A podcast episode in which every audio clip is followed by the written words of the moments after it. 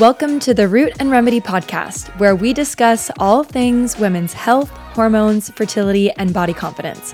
I'm your host, Vanessa, a women's health and fertility nutritionist and the co founder of Root and Remedy Wellness. You can find our courses, free community group, and all other resources at rootandremedywellness.com. Okay, part three.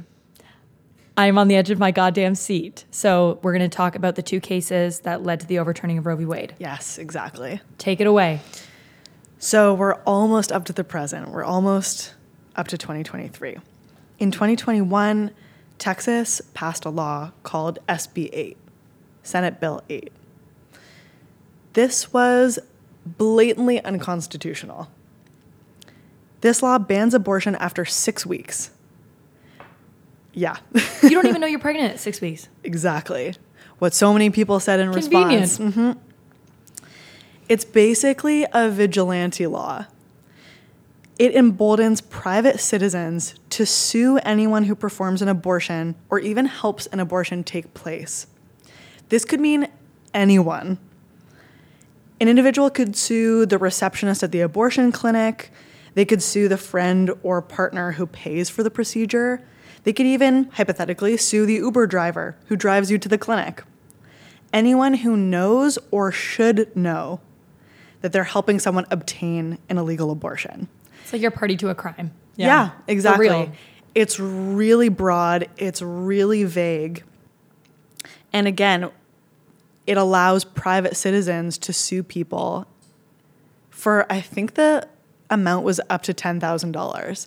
So you're really emboldened to basically rat people out. And that's the way they created this law.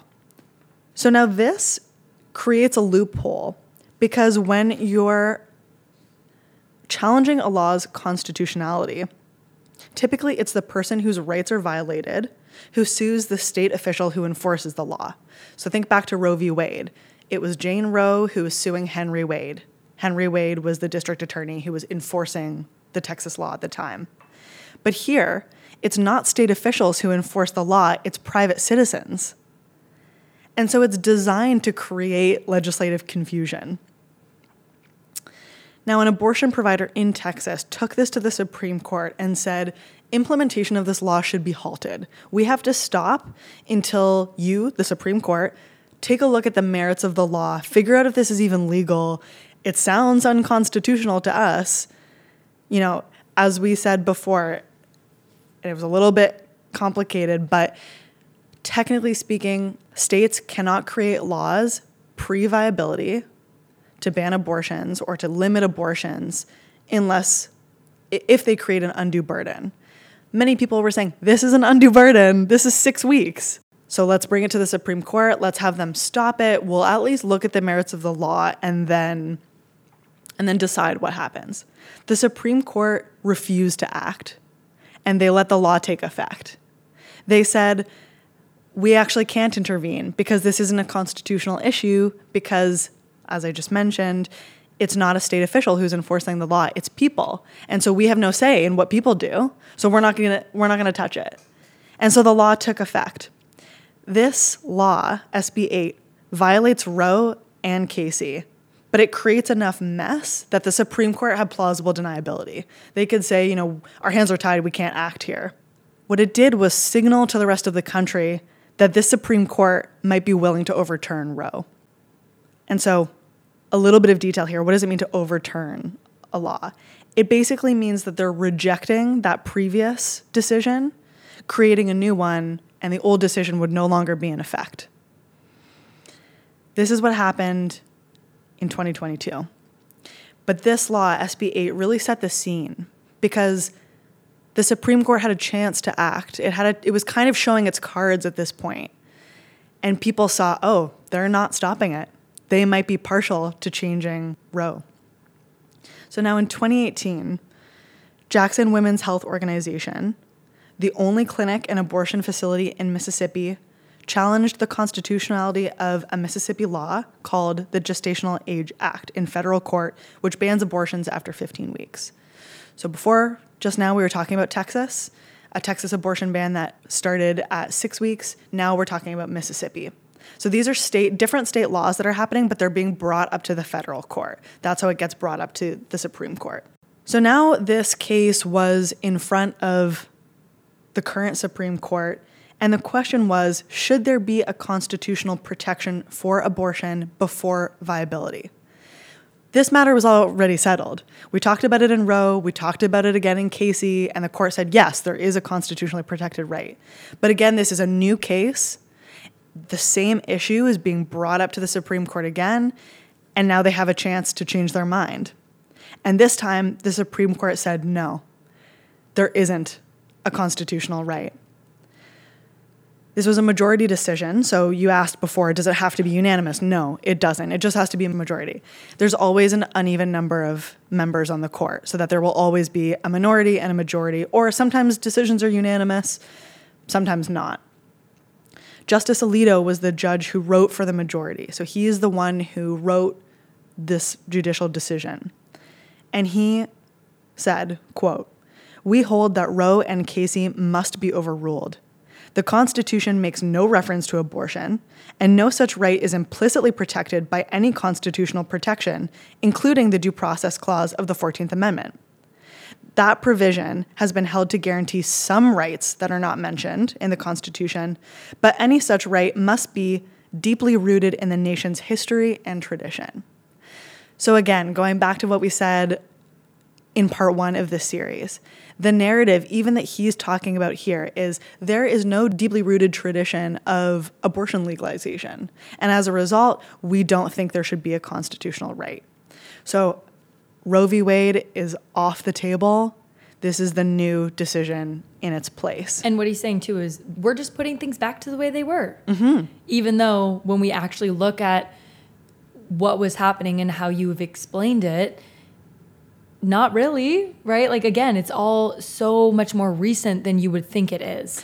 Exactly. Which is frustrating though and very confusing because I would hear this as an average person knowing nothing about the history of abortion. Why would I ever know anything? Right. And be like, "Oh, true. I guess this was more of just like a recent progressive decision.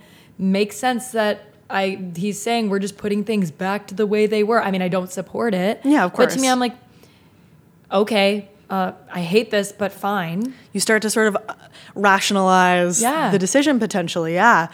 And that's why most of these conversations are talking about the 1970s to today. We're ta- we're looking so narrowly at contemporary today and like 50 years ago and that's it. But when we take a further step back, we see that it was only really criminalized for just over 100 years. But way before that, when we're talking about actually the history of the country, what was accepted abortion was accepted. Mm-hmm.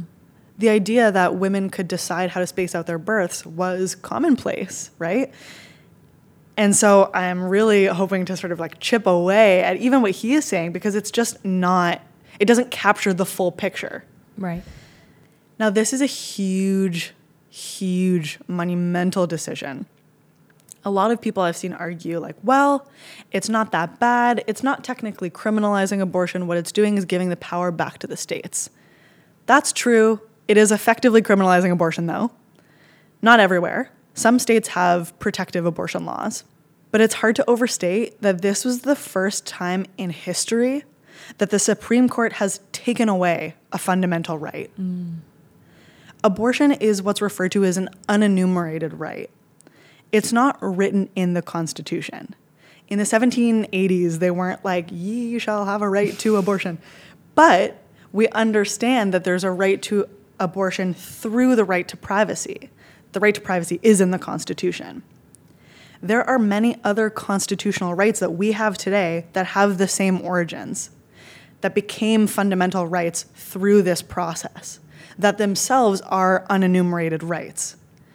For example, the right to marriage equality for same sex couples, the right to interracial marriage, the right to contraception, the right to same sex intimacy. These are all under the umbrella of privacy and or liberty rights. So they're all challenged and endangered. Not yet, But they could be. but the idea is what if? Mm-hmm. Because there was no precedent to this type of revoking of a fundamental right. Now it's been done for abortion. The idea is you know, there's a case, I believe, on the docket for, I think, next year of the Supreme Court about contraception. They're now putting in place this idea that we can revoke rights. And so the concern is can the court take away our other established rights as well? So there's this kind of like broad umbrella concern. And how far will that go? And how, how far will that go? And it, again, I mean, I, I can't really overstate this enough how powerful the Supreme Court is. And we are talking about the states, but this is the biggest and most influential court in the free world. Right. Like this is has huge global implications. And also when we think about it on the global stage, the US is a leader. Often other countries follow suit, or at least there are movements that are then triggered by the US. So we're talking about the US, but we're also talking about the world. Yeah, really. they're not operating in a vacuum. Exactly. And they're incredibly influential. Yeah. so powerful, so influential. And the Supreme Court just has an immense amount of power. Mm-hmm. And so this decision is a really big deal. Other issues there were 13 states that had trigger bans. These are unenforceable laws that were passed after Roe that are designed to be triggered if and when Roe is overturned. So states basically pa- passed these laws. They knew they violate Roe, we can't do anything about them now, but as soon as Roe is overturned, we can pass them into law. The laws were basically waiting in the wings. Several of them were automatically passed when Roe was overturned. Some were passed within a few weeks. It was very quick. Now, nearly two dozen US states have banned or limited access to abortion in the last year. This has some extreme consequences. States where abortion is most limited have the highest rates of maternal and infant mortality. Maternal death is 62% higher in abortion restriction states. Dobbs, which is the case we were just referring to, people will talk about overturning. This is a little side note. Mm-hmm. People will talk about overturning Roe. They'll also you'll hear the Dobbs decision. You'll hear Dobbs. That's the name of the case. Overturning Roe is what it did. So it's the Right. same thing. People use that kind of interchangeably, but when they're talking about Dobbs, they're talking about Roe being overturned. So that was the effect of Dobbs. Dobbs has created what's referred to as maternity care deserts. These are areas where there are little to no access to maternity health care services, including OBGYNs, obstetric care centers, and certified midwives. Across the country, in red states like Texas, Oklahoma, and Tennessee, obstetricians, including highly skilled doctors who specialize in handling complex and risky pregnancies, are leaving their practices because they're concerned about, like we talked about at the top of episode one, what they can and cannot do when they are and are not liable. And this is so so problematic because doctors are now forced to become interpreters and enforcers of law in a way that they're never supposed to be. They're not law enforcement agents. They are administering medical care. Dobbs has created a lot of confusion because termination, abortion, is sometimes the only remedy to a host of issues ectopic pregnancies, miscarriage care. These are all important parts of these various processes. Sometimes the fetus is not viable and the continued gestation of the fetus is dangerous to the mother, but the doctor's hands are tied, and often they have to wait until the pregnant person's life is in danger in order to act. So, the most important takeaway here, if you take away anything from this whole series of episodes, is that abortions are not just elective procedures used to terminate unwanted pregnancies. They are value neutral medical procedures that are sometimes the only solution to a dangerous health problem. And in these circumstances, it's not that the patient wants to end the pregnancy, although sometimes that happens. Sometimes they very much want to carry the pregnancy to term, but they can't. And so they need this as a medical procedure to rectify that problem. Now, it's so wild. And again, I mean, at so many phases throughout these different episodes that we've done, I almost feel like I'm recounting some sort of like, like it's the Handmaid's Tale or it's like a dystopian, like I'm projecting into the future. Can you imagine if this were to happen? Yeah. But this is right now, and this is actually happening.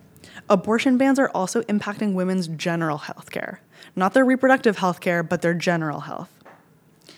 There have been reports of clinicians and pharmacists denying women access to medications like methotrexate and misoprostol which are necessary to manage chronic conditions like autoimmune diseases or gastric ulcers, because these drugs are also used in medication abortions. So do you have to be on birth control if you're going to take it? You know, you have to be on birth control to take Accutane. Mm-hmm. Do are they doing that with like a lot of other things? First of all, just like if you can't see me, we're like raising an eyebrow, being like interesting. Yeah. But yeah, it's like you, well, you could possibly be pregnant because you're in your fertile years. So what if I'm like I'm celibate?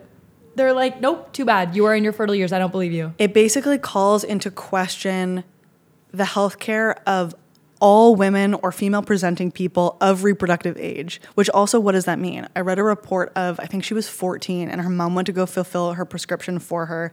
She had, I think she had rheumatoid arthritis. It was very painful and she required a certain medication. This is a 14 year old girl.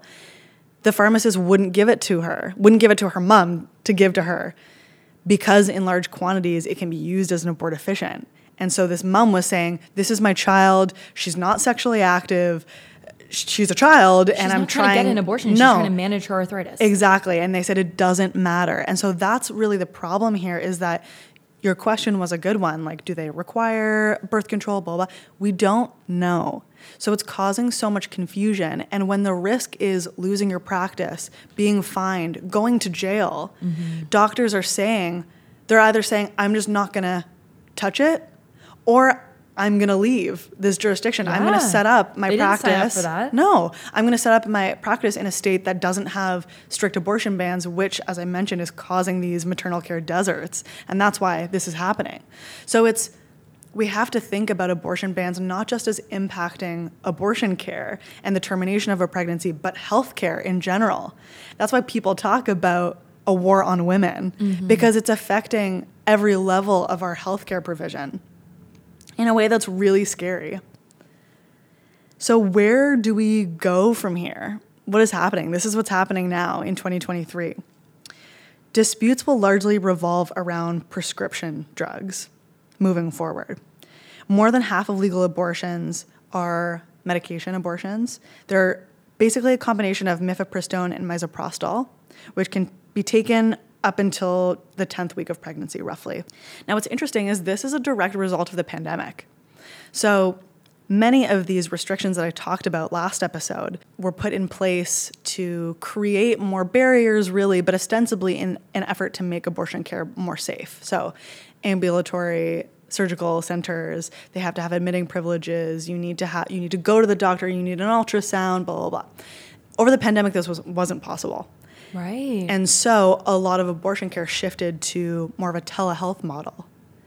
And people were, more people were taking medication abortion that would have gone in to have to see a doctor and maybe either have a surgical procedure or take the abortion pill with a doctor there in a clinical setting. Now this wasn't happening and they were doing it at home. And the results were that this was just as safe and just as effective Interesting. which is fascinating because our context changed. We weren't able to do things in person, and so we had to shift the model. And what they found is that after shifting the model, everything was okay. We're still doing good. We're still doing well, mm-hmm. and we don't need all those restrictions. So it's an interesting forced experiment, really. Are they doing anything with that? Like, are we? Is it like, oh, good news? Yes and no. So, on the sort of downside, I'm going to start with the downside and trying to end with the upside. On the downside, now the abortion debate is shifting to talk about the regulation of abortion medication. So, with the Dobbs decision overturning Roe, they were talking about all of abortions. Now there are court cases that are trying to overturn the FDA's approval of misoprostol, or sorry, Wait, so you can't even do a medical abortion? You can still now. But I mean, like, they're trying to make it so you can't. You can only do surgical.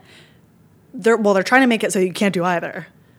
Yeah. Yeah. Okay. So we've already really limited where and how you can get an abortion. The newest frontier is medication abortion.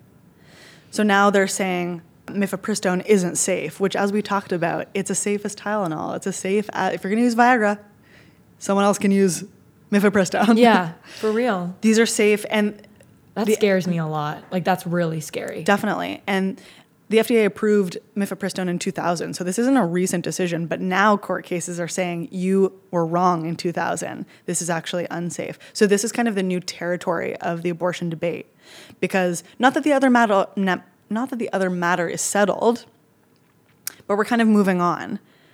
The upside, though, is that it's much harder to regulate abortion now than it was in the 1970s because so many abortions are happening through pills and pills can be mailed. So even when it's illegal in states, there are some European companies that will ship medication abortions to areas where it's banned in the US. Yes, thank you. Yeah, I'll include some resources in the show notes. Right. But it's interesting because as we've seen over the course of these episodes, and I said before too, it's iterative. Things change. The the abortion debate and the controversy sort of changes face. It moves along with every new social situation. And so now we're in a place where today in 2023, we're talking a lot about medication abortion.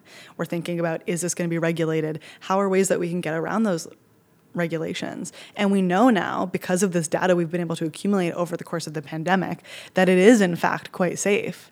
And so people have more comfort in, okay, maybe I can't go to this clinic because there's only one clinic in my state and it's so hard to get a you know an appointment but maybe there are other ways maybe i feel a little bit more confident taking the pill and i can get it from xyz source mm-hmm. is this a dream world no we would love to be able to just go and get it safely and not have to have all of these hoops but i think there is promise in the story because there's a little bit more flexibility in terms of how you can maybe get an abortion today in a way that you couldn't in the 70s. Right. Because again, technology sometimes pushes us back, sometimes it propels us way forward. And so I think this is one of these cases.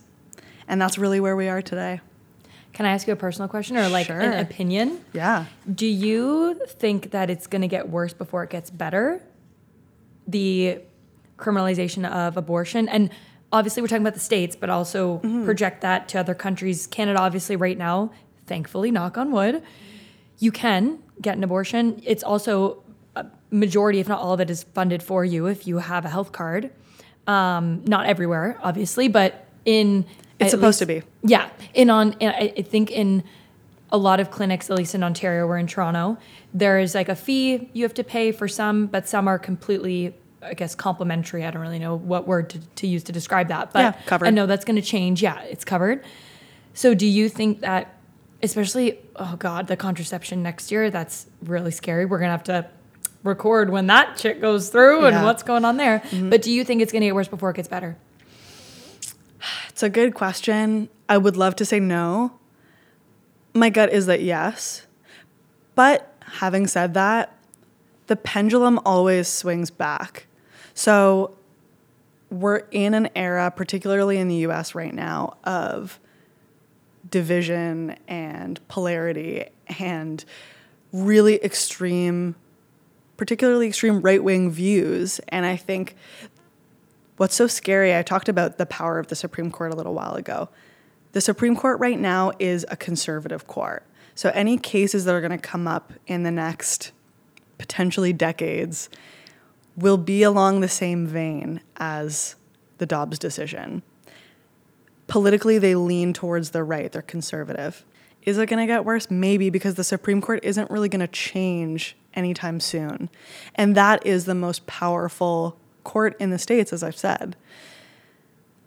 At the same time, I think there's reason to have hope. I think there's so much activism happening right now, particularly.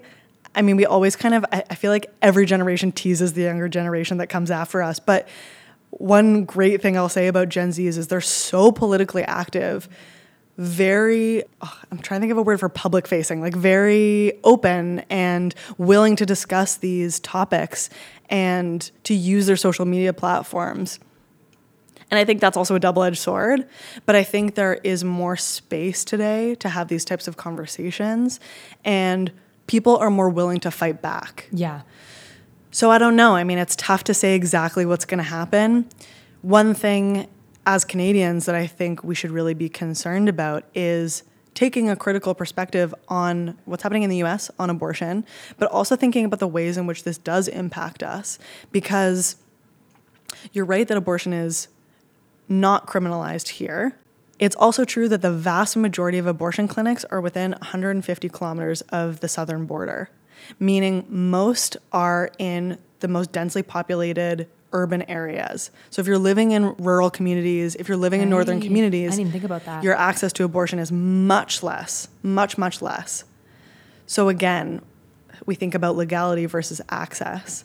There are also certain provinces that don't provide free abortions and it should be you're mandated by law it it has to be under the i think it's the canada health act abortions are covered it's a covered medical procedure and i'm blanking on the specific province now that was brought up on not formal charges but there was a controversy about it. Because they were charging? because yeah because they weren't providing uh, free abortion services. Oh so again we have to think about these ways that like on the books things look good but in practice they're not happening. Right. and so or or there are obstacles in place and it's harder for people to get. And so yeah i think like my gut tells me that things might get a little bit worse things are not good Yeah. it's hard to even imagine things getting worse, right? And we can do another episode maybe on the maternal mortality crisis in the states. Again, this like these are very serious topics. They're really disparaging, but I think it's so important to learn about them because only when we're armed with the information can we do something about it. Mm-hmm. Can we be willing to combat some of these laws, even if it's just in conversations that we're having with one another if you have a social media platform and you know a little bit more about what you're talking about, it's okay to use that, right? And so, yeah, I mean, it's interesting to see how it will play out, but I do have hope for us. Mm-hmm. But again, I mean, there are so many issues. I mean, this isn't a political podcast, but it's going to be really interesting to see what happens in the US on a number of different topics. Abortion is just one of them. And I worry about in the US and in Canada us moving slowly towards not not actually that slow, kind of quickly Yeah. towards a more conservative place and what that means for us. Right. But we will definitely keep an eye on it and we'll keep sharing resources and try to empower people to do what they can. Yeah, we'll have you on every time. Anytime I'm like, Olivia, help me understand this. I don't know what's going on. She'll Yeah. like, all right, everyone, we're going to break this down. One day I would love to talk about something like light and fun, but yeah, we'll do that too. Yeah, We'll do that okay, good. But it's also it's so good to get angry about something and Mm-hmm. like to feel passionate and fired up and pissed because that's the only time you're going to stand up against something that you don't believe in or that you are mad about, right? Because before, even when we sat down in the park last year and I was like, I feel like an idiot. I don't know what's going on with Roe v. Wade. After that conversation, I was like, I am fired up and ready. I, I understand what I believe. I understand how I feel about an issue. I understand what's going on. And you're so right. We won't stand up unless we're armed with information, or else we're like, I don't really know what I'm talking about. So I don't really know which side to go on. And at the very least, we feel neutral or we just feel sad, but we don't really know that we can stand up for ourselves. So I do hope at the very least, even if we if things get worse, there's more of us standing up against it, being like, no, we're not taking this lying down, mm-hmm. right? Like we're not gonna eat shit with a spoon. We're just not. so Right. it just even if it does get worse, I do feel like there's more of us that are, especially with younger generations, which make me so happy that are not going to stand for it. exactly. Right. And at the very least, there's a silver lining in there somewhere. So we can all just band together. Yeah, exactly. And that's why we want to educate and talk about these issues and really break down like what is happening and what's it all about and how should we feel about it and how do you feel about it? And people can make up their own minds. I mean, I think I think you and I have a very similar perspective on abortion, which is that at least I'll speak for myself and you can tell me if you disagree. And I'm just I can I can already foresee some people not liking this, but this is my personal opinion. I think that everyone has the right to what they believe as long as it's not harming anyone else. If you don't want to get an abortion, if you don't believe in abortions, that's fine. Don't get one. I would never force someone to get an abortion in the same way that I expect not to be forced into motherhood. So it's all about where does the state come into play? For me, women and menstruators should be able to make their own decisions about their own bodies. That's what I believe. If it doesn't work for you, that's great. Don't do it. But your beliefs have nothing to do with me. Right. My child doesn't impact you. Totally. No, I, I can, I completely. Me being pregnant or not has nothing to do with your body. exactly. And I love the way you said that, that I would never force someone to get an abortion. You wouldn't force that upon me. Yeah. Same as I shouldn't be thrusting you into motherhood before. Like, I just don't understand why we're so obsessed with other, what other people are doing with their own bodies. Mm-hmm. Like, relax, leave me alone. No, I, I, I, we have the exact same stance. I think it should be 100% your choice. Mm-hmm thousand percent. Yeah, totally. And accessible. Yeah, exactly. And I hope now, after this conversation, we can understand a little bit better too the way in which abortion care also impacts reproductive health care and just regular health care. And that's really important because I think we think about abortion happening in a vacuum and abortion bans as being something that are just impacting the termination of a pregnancy, the intentional termination of a pregnancy. That's not the case. And it's creating places in the states where people don't have access to doctors. They can't right. see OBGYNs. Things that like can we not just agree that we all need healthcare? that healthcare is good. but no, like we're in a we're in a place right now where we don't. And so again, it's important to have these conversations, but hopefully now there's a little bit more information about why we should care about abortions. Why not just women should care about abortions, why everyone should surely you have a mother or a sister or a friend or a partner or someone that this could access their health. Mm-hmm. And so I think this is really an issue for everyone to care about.